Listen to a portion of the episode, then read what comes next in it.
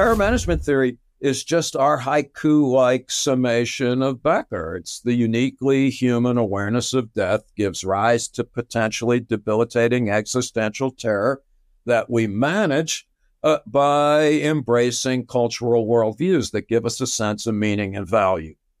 Therefore, whether we're aware of it or not, uh, we are at all times fundamentally motivated to maintain a sense that life has meaning and that we have value. And finally, whenever we are challenged, our sense of meaning or value, or whenever concerns about death are aroused, we will respond defensively in ways to restore confidence in our beliefs uh, and faith that we're people of value. Hello, this is Robinson Erhardt here with the introduction to Robinson's podcast number 158. And this episode is with Pins, the podcat, and Sheldon Solomon, who's professor of psychology at Skidmore College. And Sheldon is, is best known for developing terror management theory, which is an awesome name for a theory, with Tom Pyszczynski and Jeff Greenberg, which explores human psychology and mortality.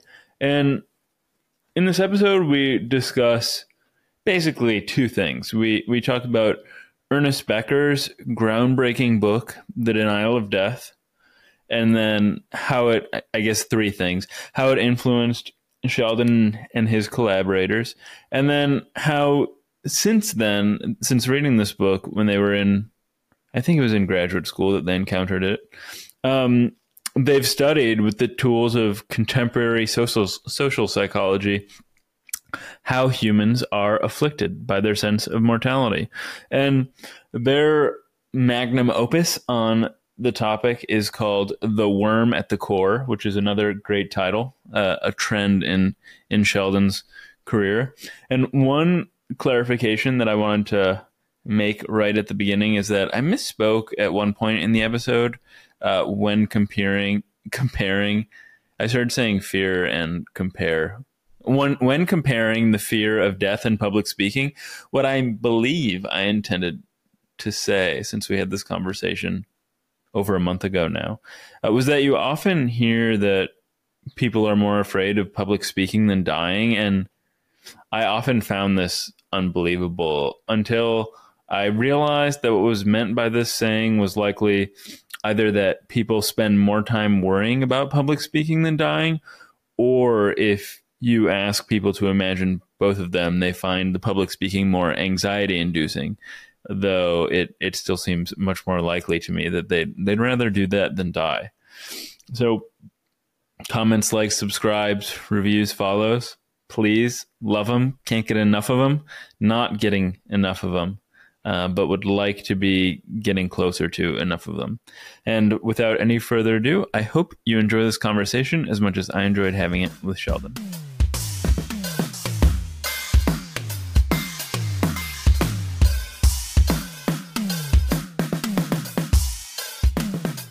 As I just mentioned, there are there are two books I'd like to talk about today. So one that influenced you and, and one that you wrote, and both of which center around death. But I think that we should make a, a brief anachronistic detour at the outset to The Worm at the Core, which you wrote with Jeff Greenberg and Tom Pyszczynski.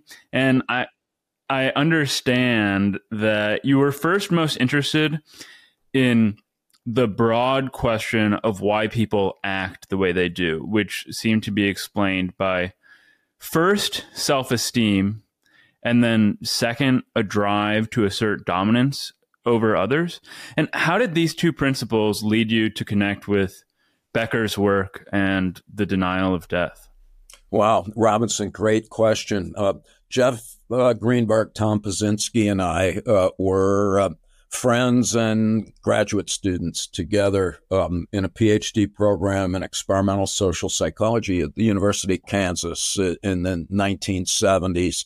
Um, and we were interested um, in understanding self esteem. Uh, William James, the guy who started psychology, said that self esteem uh, is as important to humans as basic emotions like hunger and fear uh, are to other critters.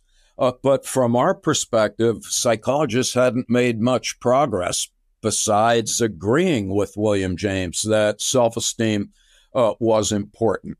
Well, I, I, get to Skidmore College as a young professor in 1980, and I bump into two books uh, by Ernest Becker, recently deceased cultural anthropologist. One is called The Birth and Death of Meaning, and it's in the first paragraph of that book uh, that Becker says that he wants to understand why the people do what they do when they do it. And I remember being like, yo, uh, finally, uh, you know, not something that, you know, is like a non pharmacological intervention for insomnia, just loaded uh, with jargon. He was like, hey, I just want to figure out why people behave the way they do. And in that book, Robinson, he has a chapter uh, that is where he says self esteem is the dominant motive of the human animal, that what ultimately drives us is the need to perceive that life has meaning, and moreover, that we have value in the context of the meaningful framework that we embrace. And then, right next to the birth and death of meaning was uh, the book, The Denial of Death. Uh, Becker won a Pulitzer Prize uh, for that book 50 years ago. It was published in 1973.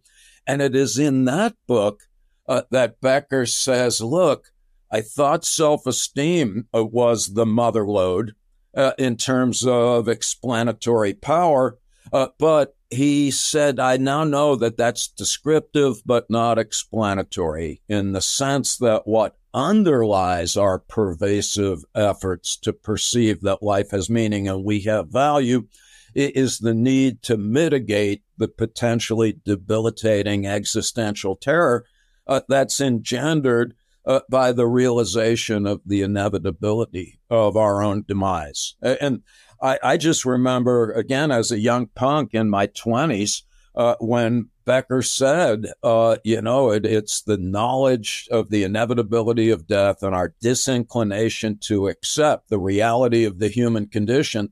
That's the motivational impetus for a substantial proportion of human behavior. I was like, I, two things. One is I called Tom and Jeff immediately and I said, we have to read this fucking guy. He has an explanation uh, for why people are so driven to pursue self esteem. But then on the very personal front, I, I realized that, that that these ideas resonated with me in part because of my own personal disinclination to die. Uh, so I remember vividly when I was eight years old when I realized uh, that I too would someday die. Uh, and I, am not a big fan of death. I'm still disinclined, uh, you know, 60 or 70 years later. Uh, but so that's basically how we bumped into uh, Ernest Becker's work. I, I, found it appealing both personally and professionally. Hmm. Since self esteem is so important, not just to William James or to Becker or to your work. I mean, you quoted him in that first book as saying that self esteem is the dominant motive of the human animal in addition to uh, making or believing that life has meaning. I don't think we should just leave it as tacitly understood.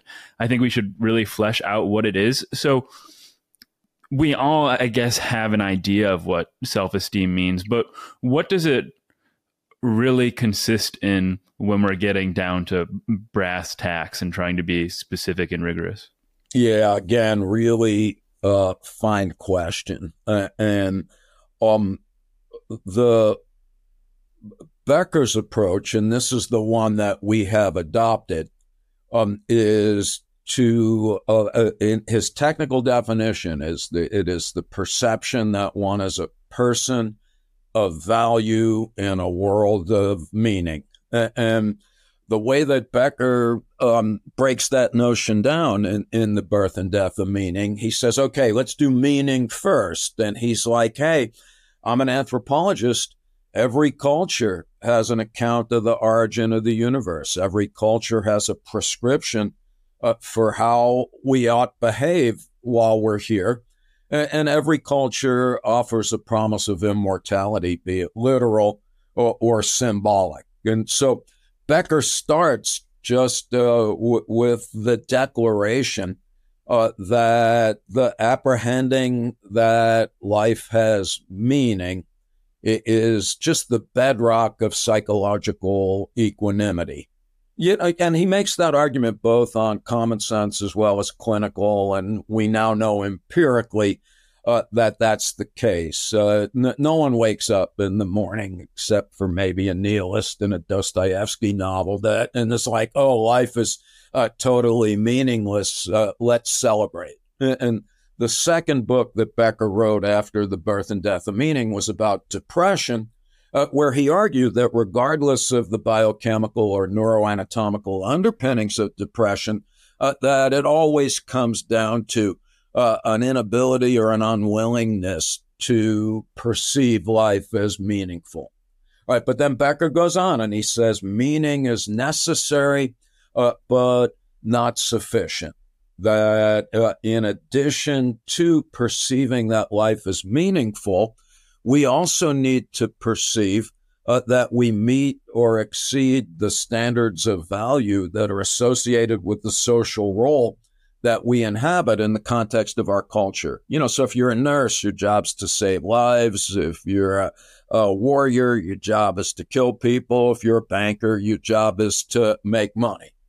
And the the Becker argument that we have adopted uh, in our work, which is basically just 40 years of empirical research. We're egghead experimental social psychologists, and so we felt uh, that Becker's ideas were quite compelling uh, when he said that self esteem is believing uh, that life has meaning and you have value.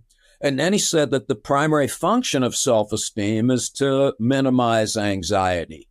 Uh, and uh, so, what we did thereafter was to just conduct egghead research uh, to test that particular hypothesis. So, this was one of the first studies uh, that we did, uh, where we showed if you momentarily elevate people's self esteem and then threaten them, sometimes quite literally, like in one study, we raised people's self esteem momentarily. We told them they were about to receive painful electrical shocks, and we measured physiological arousal. And sure enough, momentarily elevated or dispositionally high self esteem uh, reduced both self reported anxiety as well as physiological arousal. And the, that, that particular study has been replicated in a variety of ways more than a dozen times. And so it's on both empirical as well as theoretical grounds that uh, we argue that Becker is on the right track when he describes self esteem uh, as an anxiety buffer. Now, this is not to suggest, however, that that is the only way to procure psychological equanimity, but from Becker's perspective, it's a central one. Hmm. Yeah, I'm really looking forward to getting into more depth into your empirical work that the three of you and other collaborators have performed. But I, I'd still like to dig a bit more into the foundations with Becker before we get into that. And one, just to maybe give us a contemporary secular context in which to frame this idea that self esteem is the perception that one is a person of value in a world of meaning maybe today where people value others for their beauty, their wealth, their intellectual accomplishments, their fame, then to believe that one has self esteem on this view is to believe that these things are meaningful and that one scores highly in these sorts of categories. Is that roughly on the right track? Yeah, no, Robinson, that is actually, you nailed it. And, uh, you know, while we're on this point, I don't want to go too far afield but that also helps us understand uh, why uh, we are right now uh, suffering uh, from, uh, you know, literally a pandemic uh, of psychological dis-ease. In other words, right now, America is a petri dish of psychopathology. Depression is many times higher than it ever was. A third of the people in America uh, are addicted to drugs and alcohol. You know, the other third are spraying Cheez Whiz on a cracker while they down a 12 pack of beer before they jump in their car uh, to drive a couple of miles, you know, to get to Walmart to buy a machine gun and a lemon. Uh, in other words, there's no, um, I, I think there's no disagreement that we're in a pervasive state right now of psychological dis-ease, and that's independent of the pandemic. And, uh, you're philosophy guy. Uh, do you know Michael Sandel at Harvard wrote a book called The Tyranny of Merit? Yes. Um, and I, I, I like that book a lot for a variety of reasons, but Becker made the same point in the 1970s, which is that whenever you see wholesale misery in a society, you should take a look at what that culture values to uh, assess whether or not those standards are, are attainable for the average individual. So Sandel's point, and you, he would say the same thing that you did, Robinson. Uh, we want to be rich. We want to be famous. We want to be Olympic athletes uh, and world class musicians. And we live in a society uh, that Sandel puts it, we live in what we describe as a meritocracy, where every one of us supposedly starts in the same place, and we all therefore get to strive for excellence. The problem he points out is that we only value people in our world as if they're the absolute best at what they do. So, doesn't matter if you have a lot of money, Elon Musk has more. It doesn't matter if you're pretty, the woman on the cover of Cosmopolitan, who doesn't look like that because she's 20% tinier, they photoshopped her. But my point is if you want a silver medal in the Olympics, you're still a loser.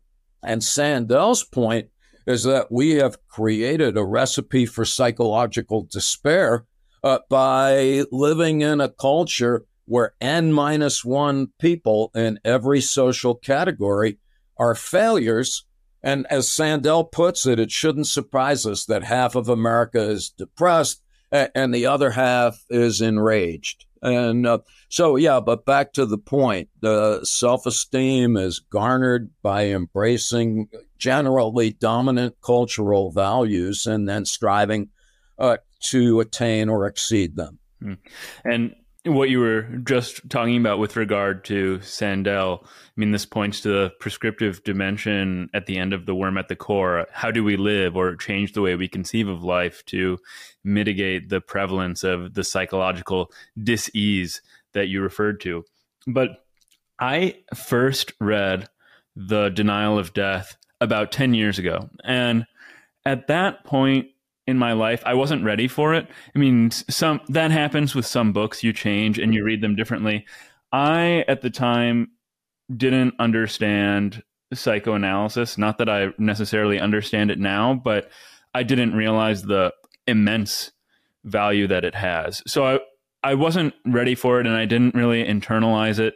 As I read the book, what what stuck out at me were some of the more far-fetched ideas. Uh, so one that I remember to this day and was even though I, I just reread the book was this idea that man has always had these visions or fantasies of uh, sucking his own penis to to uh, propagate himself and live on forever, and that just that did not resonate with me at the time. But what I would like to do because I am so much more interested in psychoanalysis now is talk a little bit about the roots of that in Becker's work. And he announces at the beginning of the denial of death that one of his tasks is to tie psychology after Freud back to Kierkegaard.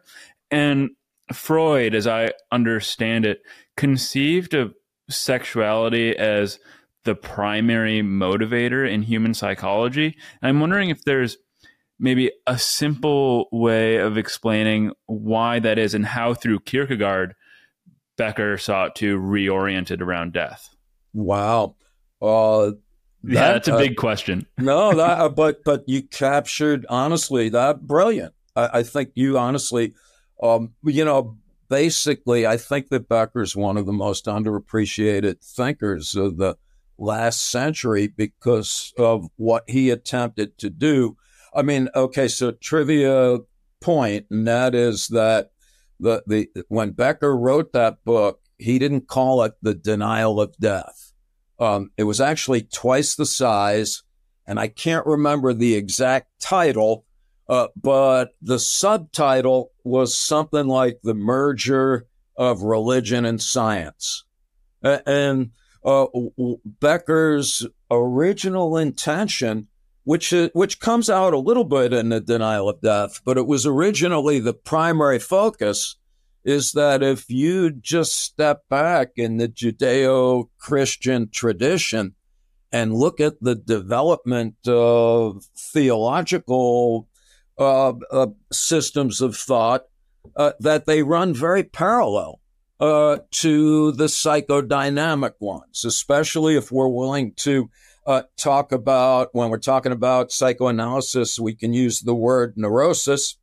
In religious terms, uh, following Tillich and Kierkegaard, um, he uses the word sin. So that was kind of like the first thing is that Becker's trying to integrate and synthesize ideas from a, a, variety of disciplines. And he says straight up at the beginning of the denial of death uh, that the, we've got enough truth. The world's choking on truth.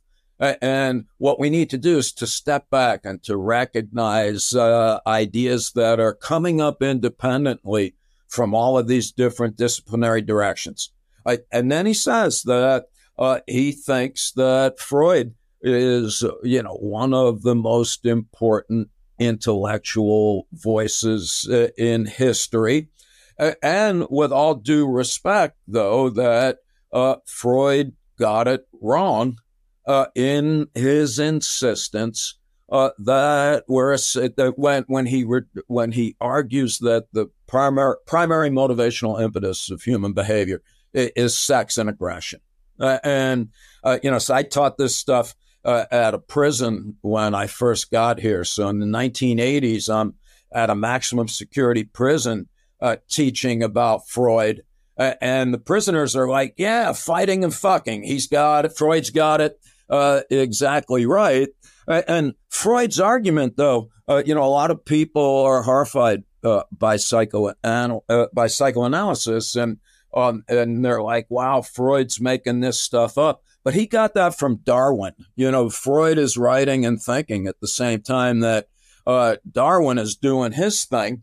and Freud thought that the insistence on sex and aggression being foundational uh, was just uh, a manifestation of Darwin's argument that uh, basically, you know, in order to stay alive, uh, you have to compete in a world of limited resources, hence that aggression may have a biological basis.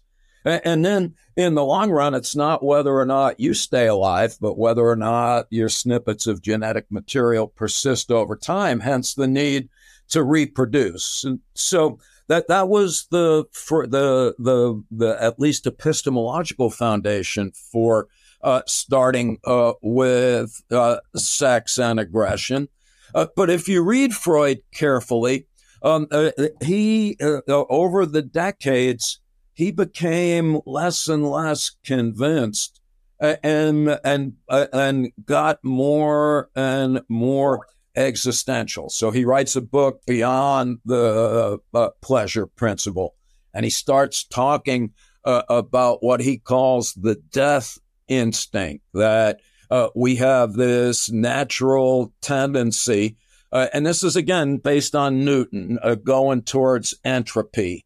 Uh, and so by the end of his life, it's like it's not so much sex and aggression. Uh, it's more about eros uh, in opposition to thanatos. And, and Becker's point is is he's like Freud got very close to acknowledging that what's at stake is ultimately existential concerns about death. Uh, but uh, what Becker argues, and there's a chapter about Freud in The Denial of Death, is that Freud himself was terrified of dying uh, and that his death denial uh, was to inflate himself up to superhuman proportions. And basically, he could never see death anxiety uh, as central to understanding human affairs uh, because he was so afraid of himself dying. And so, what Becker insists is that you can take all of the psychoanalytic concepts uh, that are based on sex and aggression, and you can recast them in existential terms uh, to represent efforts to minimize death anxiety. And it's with that in mind uh, that he uses Kierkegaard uh, as an example of existential psychology before uh, existential psychology, and that, because it, it, Kierkegaard really is all about people being uh, so smart that they become uh, aware of their own existence. At which point, in uh, I can't even remember um, the little book that Kierkegaard wrote. Uh, doesn't really matter, but uh, where he talks about that um, awe and dread uh, are the natural result uh, of self awareness. And, uh, and, you know, it's from there that Becker really moves on to develop his arguments about existential anxieties and the defensive reactions that are engendered thereby. Hmm. So, a minute ago, you said the mitigation of death anxiety. That's a, a, phrase that you used. And I think it's a crucial phrase because that, of course, is the driving principle of human behavior that uh, becomes substantiated in the pursuit of self esteem and the establishment of these guiding worldviews. And a central concept for Becker. There are there are just a couple that I wanted to flesh out before we move on to the worm at the core. But a, a crucial concept that is directly relevant to the mitigation of death anxiety is that of uh, man's urge to heroism. And what does heroism mean? Why does it figure into the denial of death? And how does it relate to this mitigation of our anxiety? Yeah, no, no, again, very awesome. So basically, what Becker does is at the very beginning of the denial of death, he says, "Look, in my la- in in the birth and death of meaning, I talked about self esteem, and, and he starts off the denial of death." Uh, with a quote by William James, which is that basically life is just the theater for heroism. And uh, he, uh, what he says is, look, when one way to think about self esteem is that we're striving for heroic transcendence. Uh, that, and that uh, the way I like to talk about it, Robinson, is I'm like, well, when we think about heroism, and I'm getting this from uh, Rollo May's book, The Cry for Myth. He's an existential therapist. And, uh, and Rollo May, uh, based on Becker, says the same thing that we're, we're striving for heroic transcendence. Right now, sometimes that means heroic with a capital H. You know, I want to be uh, like General MacArthur and win a war. Or I want to be like Einstein uh, and, uh, you know, come up with the theory of relativity, or I want to be an Olympic athlete. And we're quite familiar uh, with that kind of heroism. And hopefully it's fairly obvious uh, how that has death denying qualities. Because basically in uh, in mythological terms uh, a hero is kind of a larger than life individual uh, who is often able by virtue of their capacities to forestall death even if not uh, permanently. Uh, but then there's a you know there's just another kind of heroism uh, and I, I call that heroic with a little h uh, and for me, uh, that would consist of just making the best uh, of the circumstances that you find yourself in uh, in uh, your life. And so uh, from that perspective, you know, you might be walking around outside and notice that somebody who's, let's say, visually impaired is about to walk into traffic. and so you go out of your way to help that individual uh, not get run over.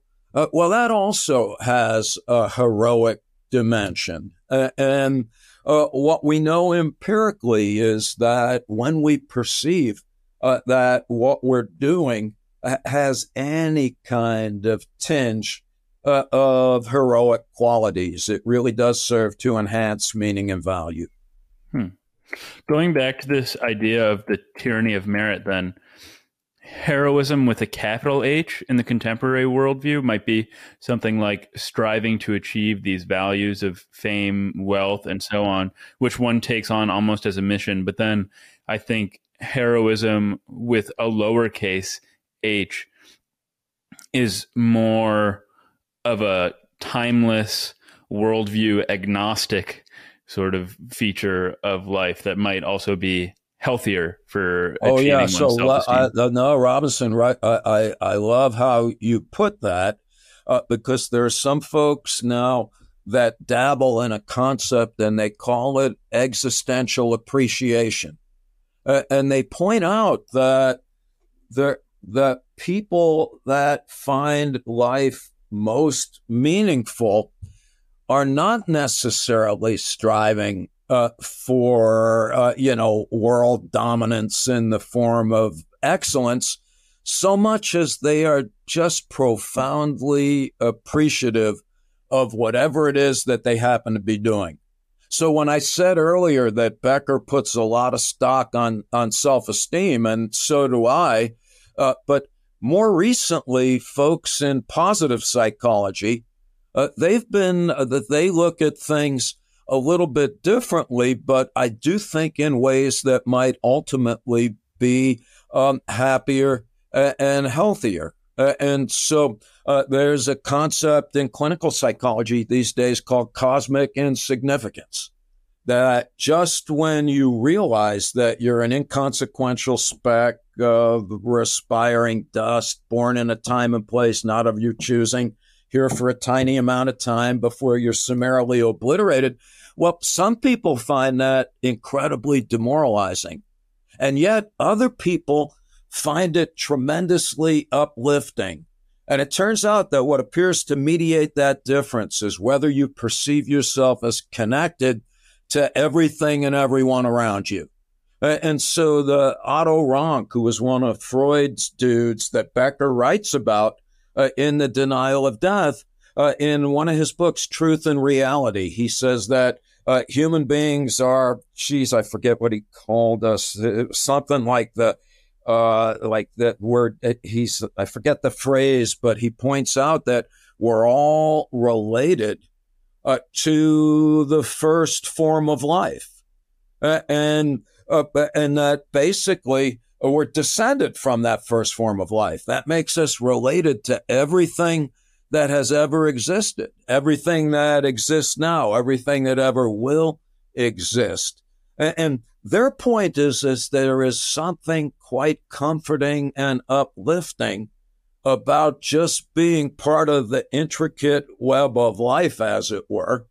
And, and uh, I'm being long winded here, Robinson, but I guess what I'm pointing out is that that appears to be another viable vehicle uh, to towards psychological equanimity. I don't need to be the best at everything that I do uh, I can uh, appreciate whatever it is that I happen to be doing.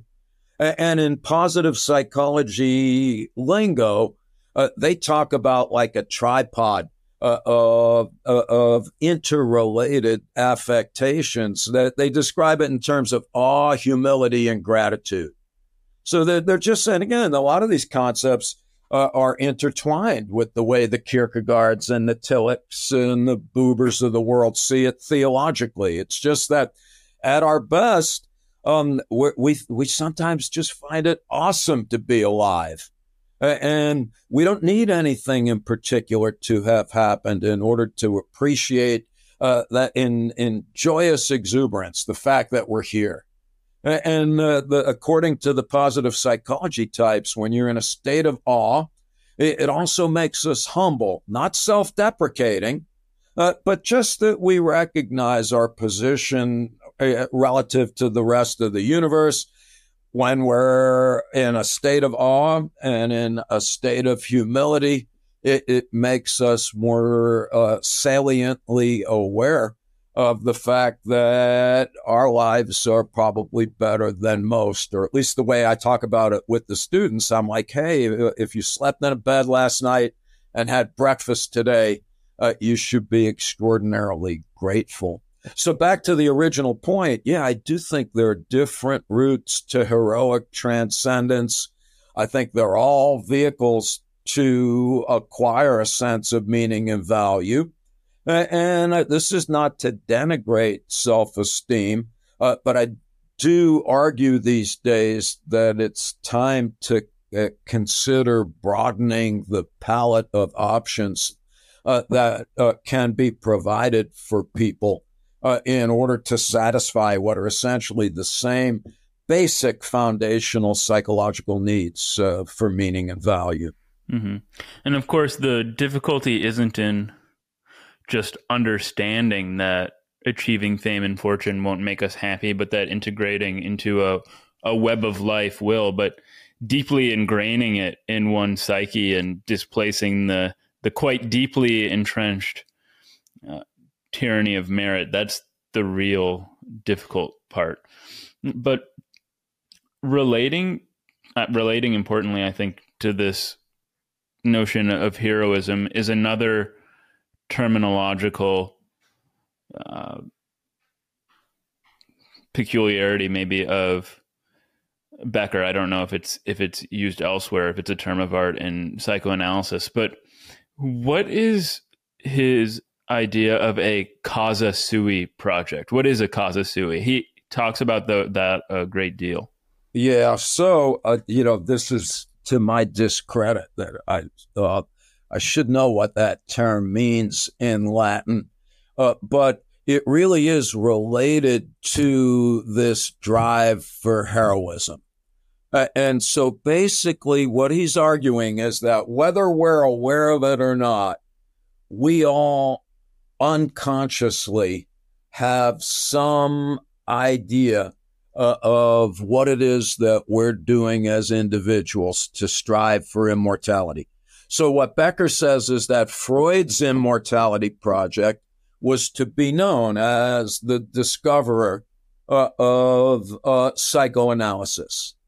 Uh, you might say that um, Bill Gates's immortality project would be to be the discoverer of Microsoft, or maybe in his later days to have been associated with encouraging uh, super wealthy people to give some of their money back.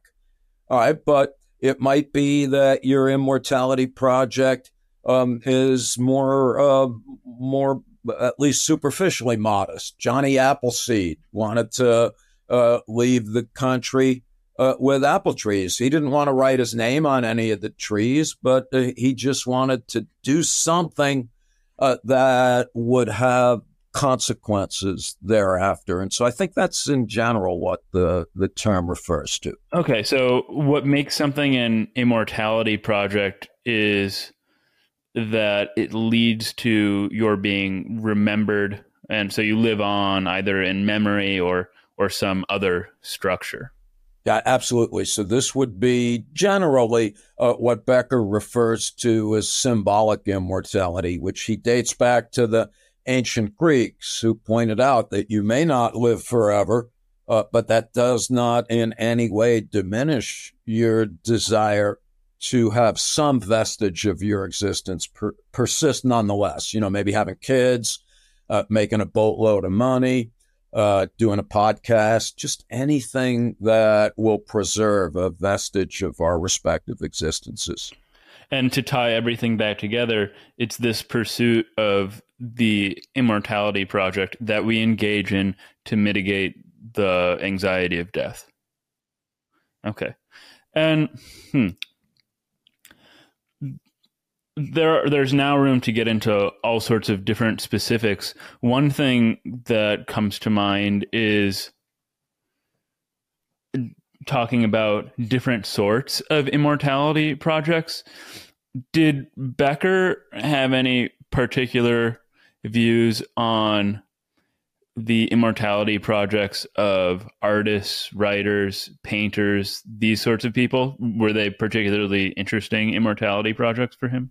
Yes, for him they were, Robinson. So uh, Becker had um, a controversial take on a, a lot of matters. Um, one is that he was devoutly religious himself. And so at the end of the denial of death, uh, he makes a plea for religious worldviews broadly defined as being potentially uh, more conducive to fostering psychological well being than secular ones. And his view uh, and the way he put it in the book is that secular is always grounded to a certain degree in physical reality. and um, and any claim to perpetuity on that level uh, is apt to be dashed historically. So you can say that America's great, we're going to be here forever, but realistically, every country comes and goes. Uh, but if you have a worldview uh, based on an ethereal uh, and not tangible, can't be put into words, transcendent entity, that being God, um, well, then uh, uh, you are less likely to have uh, your cosmic view uh, of the universe undermined uh, by physical reality. So that's one aspect is that Becker was a big fan uh, of religious worldviews, while at the same time being painfully and poignantly aware of the dangers uh, of religious views. So he t- he quotes Paul Tillich, who says, "Look, on the one hand, religion at its best, uh, it, it, grounds us uh, as no other uh, stance towards life is capable of." And yet, on the other hand, we get into trouble when we take our symbols too literally to the point where we've got to kill someone who doesn't share them. All right, so those that's the religious end of things. But then to get back to your question, uh, he saw creativity broadly defined, uh, using the artist uh, as the prototype, uh, as one of the most potentially constructive forms of death transcendence. And what he says is that what an artist does is to to, to use their artwork that becomes their immortality project. That they literally take their existential concerns. Do you know Susanne Langer's work? You may be too young, the American philosopher. She talked about, yeah, this is of yesteryear. But anyway, she talked about uh, art uh, being, she defines art as an uh, uh, uh objectification of subjectivity. Uh, it's not just an expression of feeling so much as uh, for Langer, she defined feeling very broadly as any sensation, whether we're aware of it or not. Uh, but she argued that art is a way that we can express ourselves, we could express our feelings uh, that cannot be expressed in words. And Becker jumps on that and he says, yeah, what the artist does at their best it is to transform existential anxieties into some kind of physical manifestation that, according to Otto Rank in his book Art and Artist, serves a social function uh, when the people who partake of the art are affected by it, not necessarily in the same way that the artist is or how the artist intended, uh, but uh, Becker's argument is that uh, art is a prototype for humanity at its best uh, because it allows for creative individual expression that also has a pro social dimension. and that is that the artist is always hoping uh, to engage fellow humans in ways that uh, at best, are existentially uplifting for both parties. Hmm. I don't know if this is existentially uplifting, but as I hear you describe this uh, transference, and since we're talking about psychoanalysis, I don't mean transference in a psychoanalytic sense, but of existential dread into artwork. I think of Munch and the the scream, angst, all of these paintings, and how they certainly serve a, a, social function. I don't, like I said, I don't think that, that they're uplifting, but they were a very successful immortality project for yeah. No awesome. And for me I, am not uh, uh, i love art but i have no background. But the van gogh van gogh's work is i think a, maybe for me a more uplifting expression of someone clearly in uh, varying degrees of angst. But yeah good point. Mm-hmm. One danger of religious views that you alluded to but that we haven't touched on yet, but is particularly salient for me because I just did an episode on the world history of genocide, is that since these worldviews are so important to our self esteem and our Im- immortality projects, when they are threatened by other worldviews that suggest that ours might not be the correct one, this historically results in a great deal of violence. Like look at things like genocides, like the Crusades, for instance, where of course there are, are financial motives, but they're also inherently uh, religious. That's right, and as Becker points out, it sometimes persists for centuries.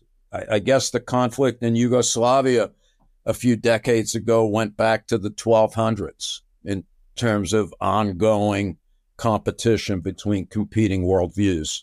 Hmm.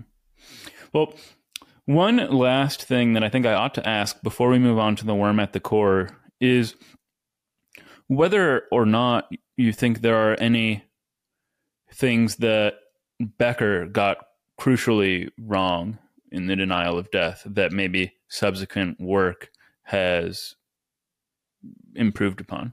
Yeah, so again, Robinson, awesome.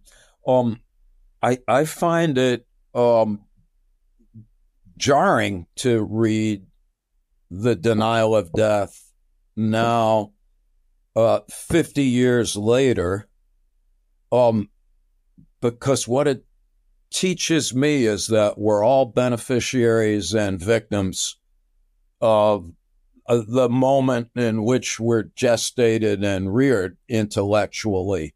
Uh, to, or to put that another way, my students are horrified uh, generally when they read Becker. Um, now, some of it's stylistic because he's writing in a manly fashion uh, at a time um, when that was quite common. Right, no big deal, but it, it, it is as a teacher now. Um, it's odd when the students are like, I can't read this asshole because he keeps calling people he. And I'm like, yeah, well, okay, but you're going to have to let that go. Aristotle had some odd ideas about women, but I don't think we should stop reading him because of that. Anyway, be that as it may, that's just a tiny um, stylistic point. Um, almost uh, the the two things that are most glaring uh, are his take uh, on schizophrenia and homosexuality. Those that's what stuck sticks out at me as well. Yeah, they're absurd, uh, almost to the point of obscene, but they were the standard party line uh, at the time. Homosexuality, he's uh, going with it uh, as a psychological aberration vis-a-vis Freud. Uh, we now know that not to be true. Um, and we can go into the details, but, you know, they saw autism, homosexuality, schizophrenia, uh, all as interchangeable manifestations of a poor parental environment, just all, you, know, frankly, uh, ridiculous. So, uh, he did not understand or appreciate because we didn't know at the time uh, that homosexuality, autism, schizophrenia all have high heritability quotients, and that means that there there's a they are in part uh, genetically determined. Uh, and Um, and so most uh, uh, and what I tell my students now is whenever you're reading the denial of death and you come across something ridiculous, just tear that page out. Not if you got the book from the library, but there's still enough pages left. Um, when uh, I feel like when you get done, uh, that the work should still be taken seriously. So those are those are, I think, very real problems. They do not, however, I think, undercut the central claim of the book, which is that existential concerns about death are the motivational impetus for much of what we do. What I think um, at this point, though, I think that the major weakness uh, of Becker's ideas, which is in turn a major weakness of our ideas, is uh, Becker's uh, conception of cultural worldviews as uh, being primarily uh, ways for us to reduce death anxiety. Uh, uh, and with nothing else. In other words, if you read Becker or if you read terror management theory, uh, that's how uh, he and we define cultural worldviews, beliefs about reality that we share with people in our group uh, that uh, enable us to reduce anxiety. And, and while I believe that to be true, I think that that also misses like an enormous chunk of important ideas without which we can't understand much about human affairs. Have you heard of or know uh, Joseph Henrich? He's an anthropologist at Harvard. I do, and he he writes about cultural evolution. Yeah, and so my thing, Robinson, is that I, I think that Becker's ideas need to be updated in light of Joe Henrich's work on cultural evolution and Michael Tomasello's work on developmental psychology, I think that Becker and our folks have missed the point somewhat uh, by seeing cultural worldviews as basically things that serve us as individuals in order to reduce anxiety. Uh, but that's evolutionarily myopic because we're fundamentally social animals, as Henrich points out, and, and cultural worldviews above and beyond existential balm are, are also uh, concentrated um, pieces of human experience accumulated over thousands of years that contain uh, knowledge without which we'd all be dead by sundown.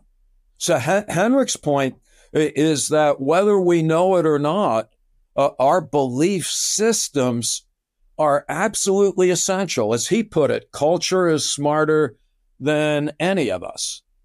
Uh, and uh, unbeknownst to us, our, our cultural practices, our religious traditions, uh, may uh, be the result of countless generations of experience that are now carefully ensconced in, in our way of viewing things. And so basically, what Henrich argues is that we are highly motivated to maintain cultural belief systems, not so much because they reduce anxiety, uh, but because we need those beliefs to be maintained over time. Uh, and uh, and that and that humans are therefore motivated to defer to authority and to conform to others' expectations, not just to reduce anxiety, but in the service of maintaining uh, all of these uh, pieces of knowledge. And I believe that to be right. And so I, I think that that's where Becker's work and what we call terror management theory, uh, that's what I'm presently trying to think about is to just be, um, you know, as, as, Thomas Kuhn put it in The Structure of Scientific Revolution, to just normal science, to take uh, ideas and to integrate and synthesize with other paradigms that are prevalent at the time. Hmm. Well, I'm glad that we have been able to spend all this time talking about Becker, but you just mentioned terror management theory again, and I think it's time that we get there. And just as we began by fleshing out the key term of self esteem, I think that before we get into the specifics of terror management theory, we ought to just flesh out what what terror means, how you how you really rigorously define it as a psychologist. Yeah, actually, we don't. It was a mistake to uh, use that term. Okay, so, that's good to so, know too. Yeah, no, no, Robinson, these are great. I'm enjoying this because I love your questions. So we read the Becker books in the 1980s, uh, and uh, we thought the ideas were compelling, uh, and um, and the and anyway, to make a long story short, we we wrote a paper for the American Psychologist where we just described Becker's ideas. We're like, hey, we read a book. We think this guy uh, has uh, a lot uh, of value. Uh, and anyway, the paper was rejected. Uh, one of the reviewers with a single sentence. I have no doubt that these ideas are are of no interest to any psychologist, alive or dead. And and you know, and eventually we talked to the editor of the journal, and he said, "Look, dude, uh, no one will take these ideas seriously in academic psychology unless you provide empirical evidence for them. And you guys are experimental psychologists, so why why don't you do that?" And we're like, "All right, crap. I guess this will give us something to do." Uh, so uh, we knew uh, from an experimental point of view that our job was to take Becker's ideas in like 14 books and, and reduce it to a paragraph. That's basically a, a, theory is just a set of conceptual declarations that allow you to generate hypotheses that can be subsequently subjected to empirical scrutiny. So that so we're like, all right, uh, let's do that. And so we're so what we call terror management theory basically we were being annoying. There was a theory at the time of self esteem called impression management.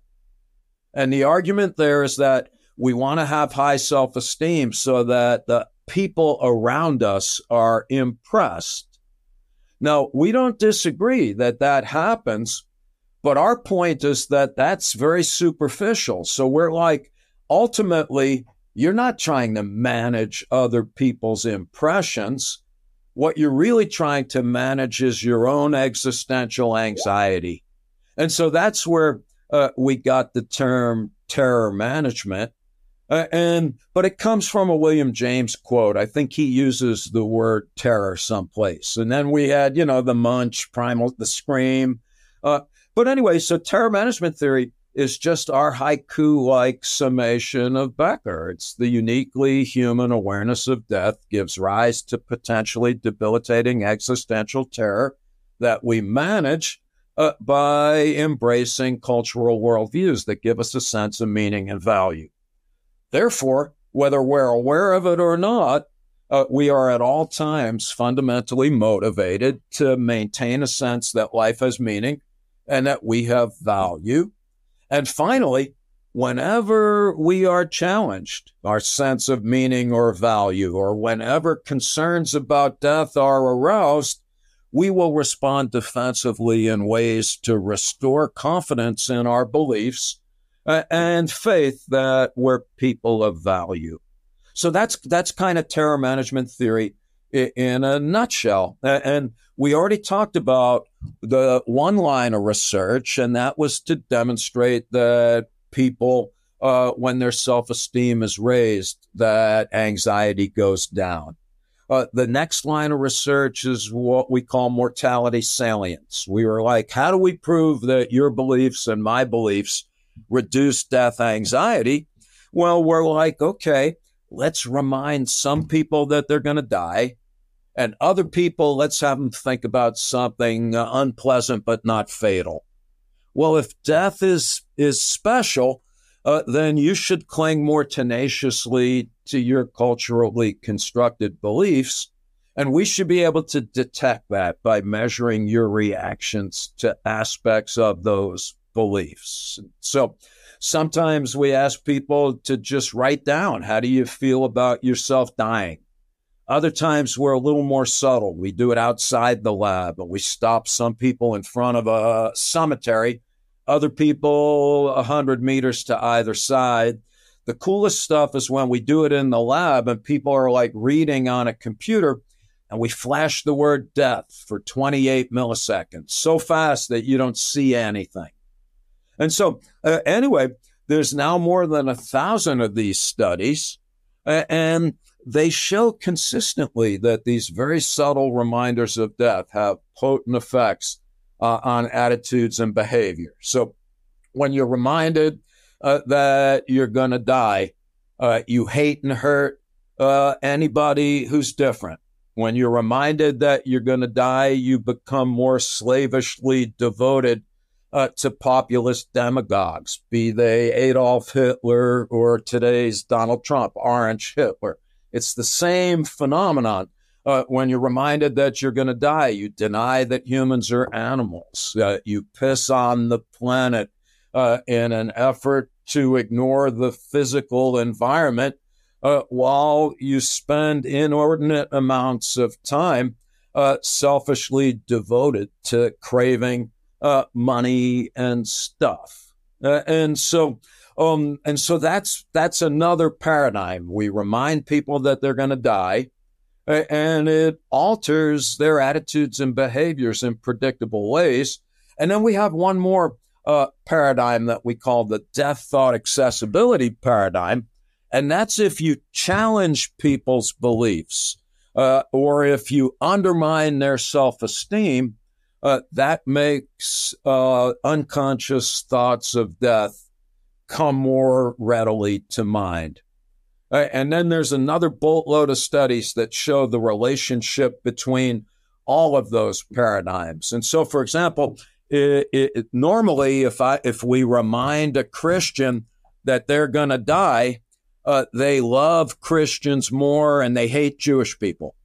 Right, but if we raise self esteem first and then remind people they're going to die, they do not become more derogatory towards folks who are different, just showing that all these concepts are interrelated. Hmm. Well, everything you've just said opens up about a hundred new lines of questioning. But just first thing, uh, you mentioned a, a, another William James quote in there, and if I'm not mistaken, "The worm at the core," the title of your book, comes from another one of his sayings. So he's just a, a gift that really keeps on giving.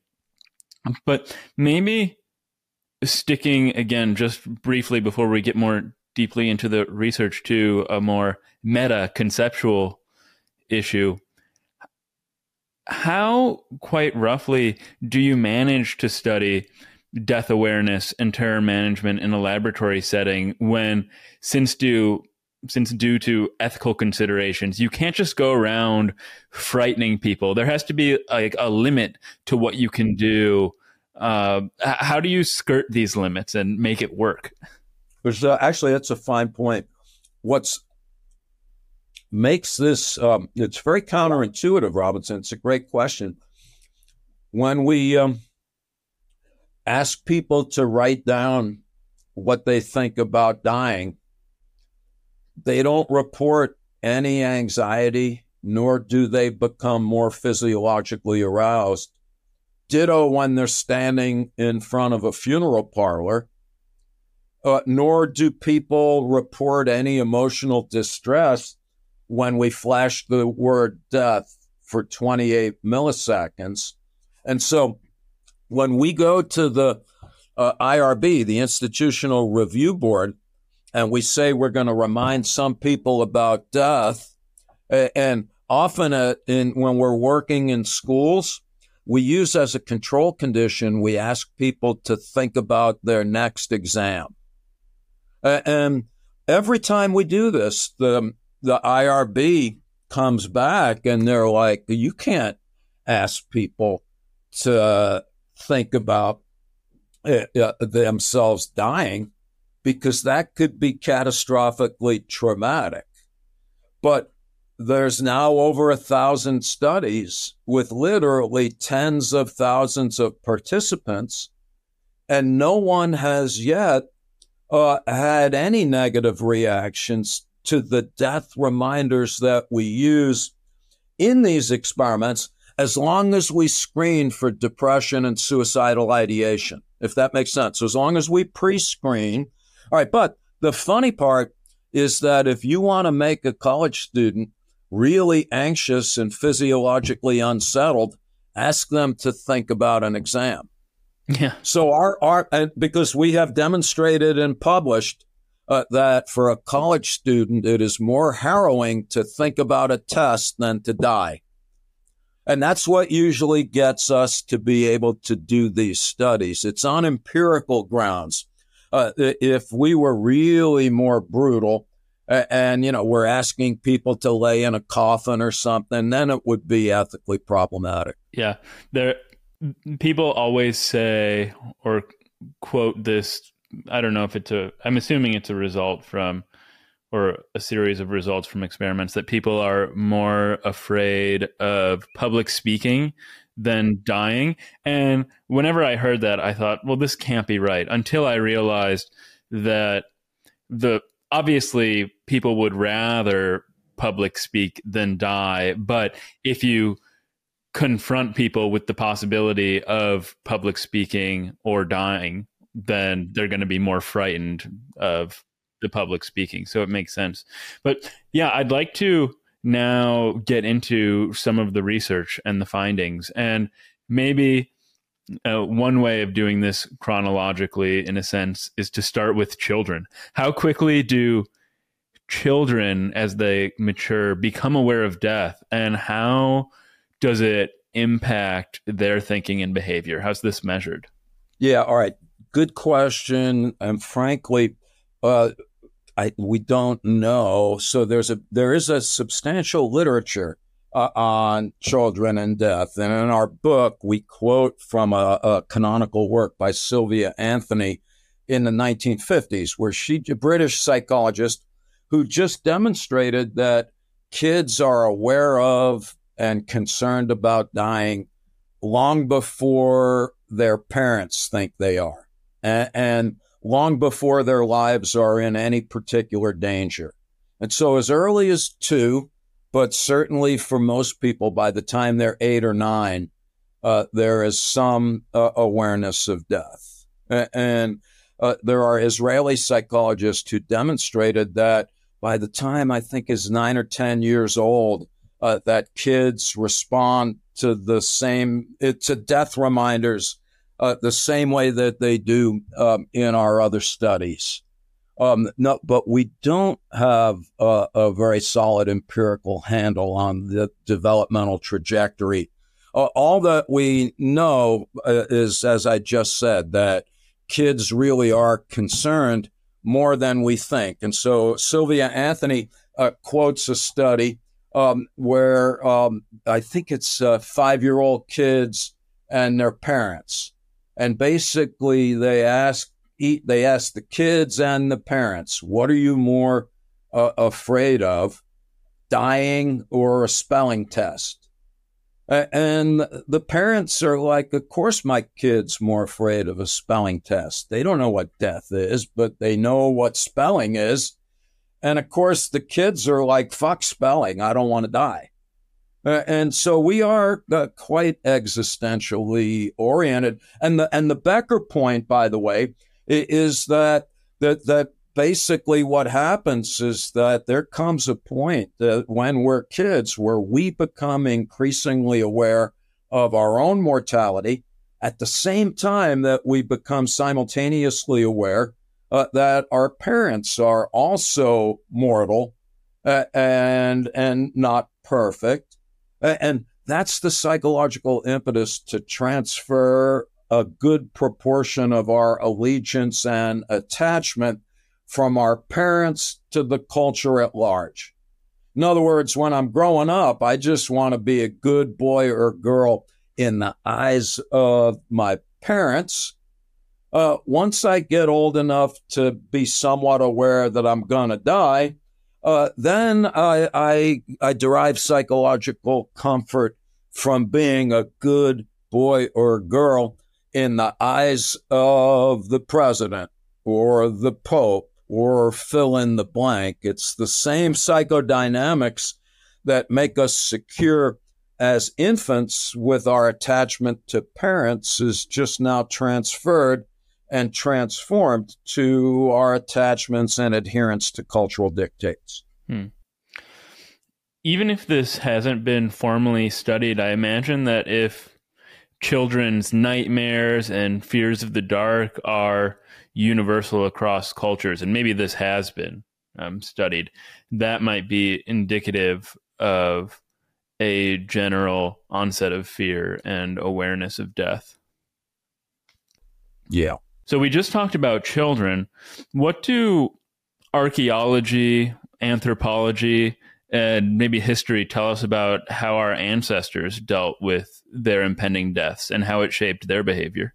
Yeah, great question. And like anything, depends on who you ask. Now, not surprisingly, uh, we, uh, you know, so we we run into Becker, and um, uh, we thought that his ideas were compelling. But then, just as you pointed out, Robinson, you asked two great questions. You're like, well, how do you account for this developmentally?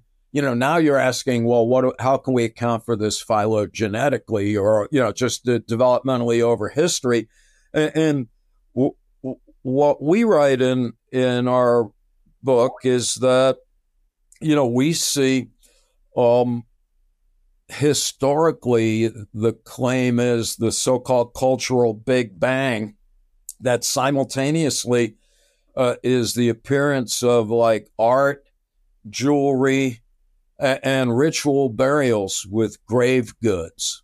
and, you know, our, our point is, you know, not to be silly, but if, if you're going to spend, you know, hundreds of hours carefully preparing corpses to be uh, embedded in the ground that you know why would you do that if you didn't expect there to be something happening thereafter? Uh, in other words we see that uh, as indicative that uh, concerns about uh, mortality had a central role in human affairs. Things like stonehenge for example just these big um, the the stones that took a ton of time to make, they don't appear to have any practical function. And, and so uh, our claim, following some other folks, is just that we think that uh, that uh, when we talk about humans transitioning from semi-nomadic hunters and gatherers to settling down and living together, you know, the, the most common explanation is that we settled down in order to farm, but that's clearly wrong because it's not like people are like, oh shit, we can't be wandering around anymore. Let's just sit still and grow a potato. Uh, we settled down first. And the argument is that that was for religious coagulations and it was from the settling down uh, that agriculture thereafter uh, evolved. So, anyway, those are all speculations. But by the time we get to the Epic of Gilgamesh, by the time uh, you know, we get to the pyramids in Egypt, and we get to the terracotta soldiers uh, in China, and we get to the people uh, looking to turn, you know, lead into gold to get the elixir of life. Uh, by the time we get people traveling all over Earth looking for the fountain of youth or magic berries that keep you from dying. It is fairly clear from the minute that there is a written record of human activity uh, that we have spent um, a substantial proportion of human energies in order to forestall death. And that's true to this day. The richest people on earth uh, at Google are pumping billions into abandoning their uh, carbon based carcasses so that they can be uploaded onto some silicon web. Hmm. You mentioned earlier one problem with Becker's view that is still maybe a problem with yours, and that's connecting this conception of cultural worldviews to something that's more rigorous like what Joe Henrich at, at Harvard is doing. One other possible criticism that occurred to me, I'm wondering how you think about it. I was just thinking about my own life. And as I look at my own behavior, like uh, my urge to create a podcast, like you mentioned, or to learn, or to enjoy good food, or to date, the, the main, the main aspects of my behavior, I don't see it so much as the product of a denial of death but kind of the opposite the the fear of death and the knowledge that I know it's coming so I have to cram it all in and it's not going to last and that time is wasting. And I'm wondering how you how you weigh these two ways of, of looking at death. Um, yeah again Robinson really good point not trying to sound defensive but you know we read Becker's stuff 40 years ago at a time when we were trying to figure out the the more unsavory and unfortunate aspects uh, of human existence, and so I think we were really skewed towards uh, death denial. Um, uh, when I and I think that's only half of the picture. Uh, there's a guy named Walter Burkert. He's dead. He was a Swiss guy who studied religion, and, and he's like, yeah, religion, you know, religion is all about denying death. And uh, uh, in part, we deny death because we love life. Uh, and I think that, and, and in fact, Becker on his deathbed when he was being interviewed by Sam Keen, uh, you know, the Sam Keen dude is like, aren't you awfully one sided? and he's like, yeah, I have been. And that's because we got Abraham Maslow and all of these other folks talking about peak experiences and existential appreciation. And Becker was a big fan uh, of Maslow, and he did not want to deny or diminished the importance uh, of that end of life, as it were. But it wasn't his focus, and the same with us. So, to get back to your point, yes, I, I do think at least from my vantage point, that uh, I, it is time to step back and or or to just put it in a more pedestrian fashion. Uh, for me, uh, yeah, I, I'm more oriented now towards thinking in terms of life enhancing possibilities in light of existential concerns rather than death denying ones. Hmm. No, that that's great to know. So maybe to put this into my own words and see if it resonates with you at all. You're at this point less committed to the denial of death being the sole main driver of human behavior, but it is still an extremely important component of our motivation. Okay, okay, that's that's great to know.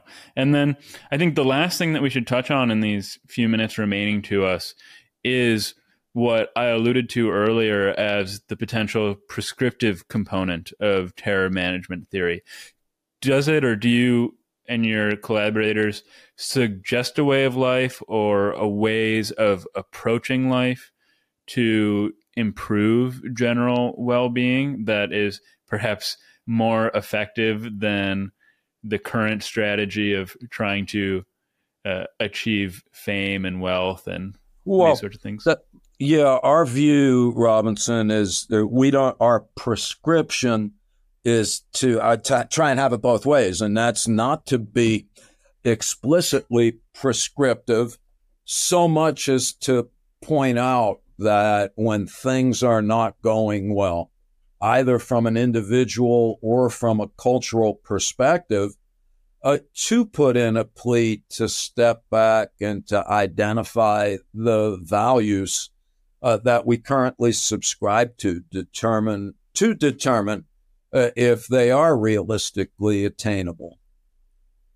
You know, or to, or just to get back to Becker for a moment, you know, he he he points out that um, you know life is is complex and that you know, and so a, a lot of folks, you know, they do want to be the best at whatever they're doing. And yet, Becker points out that Christianity is one of the most democratic and ecumenical um, uh, belief systems in the history of Earth, uh, at least in principle. He's like, it doesn't matter if you're the president of General Motors or the dipstick for a cesspool. You can still, in God's eyes, uh, be a decent person and therefore qualified uh, for immortality. And so I guess that's been our uh, prescriptive musings these days is, is let's reflect on uh, the view of the world that we subscribe to and think about ways in principle that uh, everyone is capable of acquiring a sense of meaning of value. Hmm. I think hmm, the prescription that comes to mind for me, though how it's to be achieved is another question entirely, is that in so much as self esteem is how we nourish ourselves, I think that was something you might have quoted William James as saying, is that this self esteem must be derived from within rather than from these highly contingent things like uh, wealth or how beautiful you're born. But like I said, the, the question is how how to derive that self esteem. Uh, and again, I, I, this has been great, Robinson, and that's my silly thing is that if and I say this to the students all the time, but I really appreciate you making this point, and that is that it is uh, without trying to sound too trite or silly, sometimes it's pretty, quote, easy to figure out what ought to happen. But how to get there, that's just a completely different concern.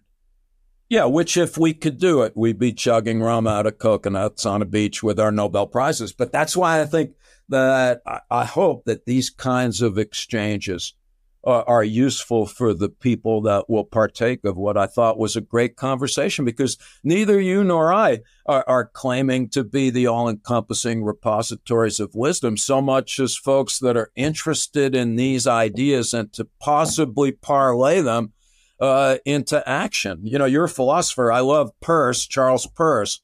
You know, when he says beliefs are the basis of action. and, and if there's a single person out in the world that hears what we've said today, and, and it might impel them to come up with a radically creative idea of how to take this from aspirational to and transform it into practical application. So yeah, if anyone has ideas, let's have them get in touch and then we'll do it. Well, uh, Sheldon, this has been terrific. It's been so fun. It's been a, a, great excuse to talk about the denial of death and your work as well. So thanks again so much for doing this with me. Oh, thank you, Robinson. It was my pleasure. Hold on. If you haven't subscribed, liked, commented, or reviewed, that would be so helpful. And if you haven't yet, you could also follow me on Twitter and Instagram at Robinson Erhardt.